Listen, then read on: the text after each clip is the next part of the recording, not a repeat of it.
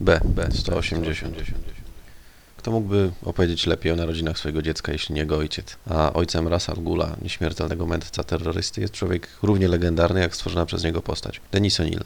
Przez wiele lat scenarzysta Batmana, redaktor prowadzący serię, człowiek zasłużony dla Gacka jak mało kto. I to właśnie jemu przypadło w udziale ponad 15 lat temu przedstawienie originu tej tajemniczej postaci, którą dwie dekady wcześniej powołał na ten świat. Batmana w tym albumie jest niewiele. Pojawia się na początku, aby wspólnie z Talią zagłębić się w fascynujący dokument napisany w dawno zapomnianym języku, najwyraźniej opisujący los pewnego niezwykłego młodego lekarza, służącego władcy pustynnego kraju.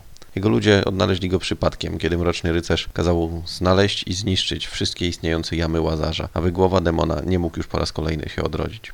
Kiedy śmierć zabiera syna władcy, medyk z opowieści sięga po wiedzę z pogranicza nauki i magii. Wspomagając się sennymi wizjami tworzy formułę, która w połączeniu z czakramem kumulującym ziemską energię pozwala ożywić zmarłego. Niestety, jak to często się zdarza, zamiast wdzięczności czeka go zdrada i cierpienie. Tak zaczyna się historia człowieka, u którego narodzin czekała burza, a którego życie ukształtowała nauka, nienawiść i przemoc, bo raz nie wybacza swoim ciemiężcom i pobiera okrutną, krwawą opłatę za wyrządzone mu zło.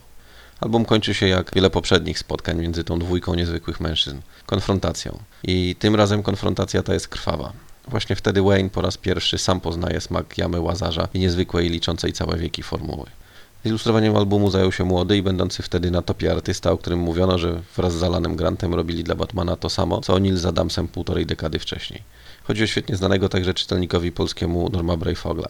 Jego wizja postaci czerpała zawsze mocno z mrocznego, tajemniczego cienia, jakim otoczyli go Nowik i Adams. Album ten różni się od tego, co znają rodzimi fani, ponieważ został namalowany. Brayfogl namalował zaledwie 3 czy 4 pełnokolorowe przygody Mrocznego Rycerza i szkoda, bo wychodzi mu to świetnie.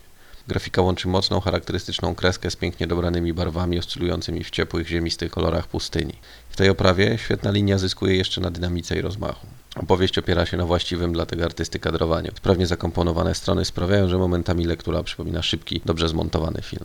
A przedstawiająca finał dwuplanszowa rozkładówka, na której Talia i Raz z przerażeniem wpatrują się w, zdawałoby się, martwego Wayna, gdy wstaje nad krawędzią jamy, to prawdziwy majstersztyk gotyckiej grozy. Warto też wspomnieć, że cała trylogia, którą Birth the Demon otwiera, ma powiększony w stosunku do standardu format, więc i odbiór ilustracji jest zupełnie inny. Czy można dodać coś w formie podsumowania? Tak naprawdę O'Neill bawi się z czytelnikiem. Owszem, pokazuje nam skąd się wziął raz. Przedstawia krwawe i brutalne narodziny człowieka, który odtąd przez wszystkie kolejne wieki będzie równie krwawy i brutalny, ale jego zawziętość zawsze przerastać będzie rządza wiedzy. I tyle. Nie wiemy w zasadzie, co działo się od chwili, gdy dawny medyk porzucił rodzinną pustynię. Skąd wzięła się jego filozofia zniszczenia ludzkości, jak stał się przywódcą międzynarodowej armii terrorystów. Ale to nie jest ważne, bo przecież przed chwilą byliśmy świadkami narodzin legendy. Pozdrawiam. Godaj.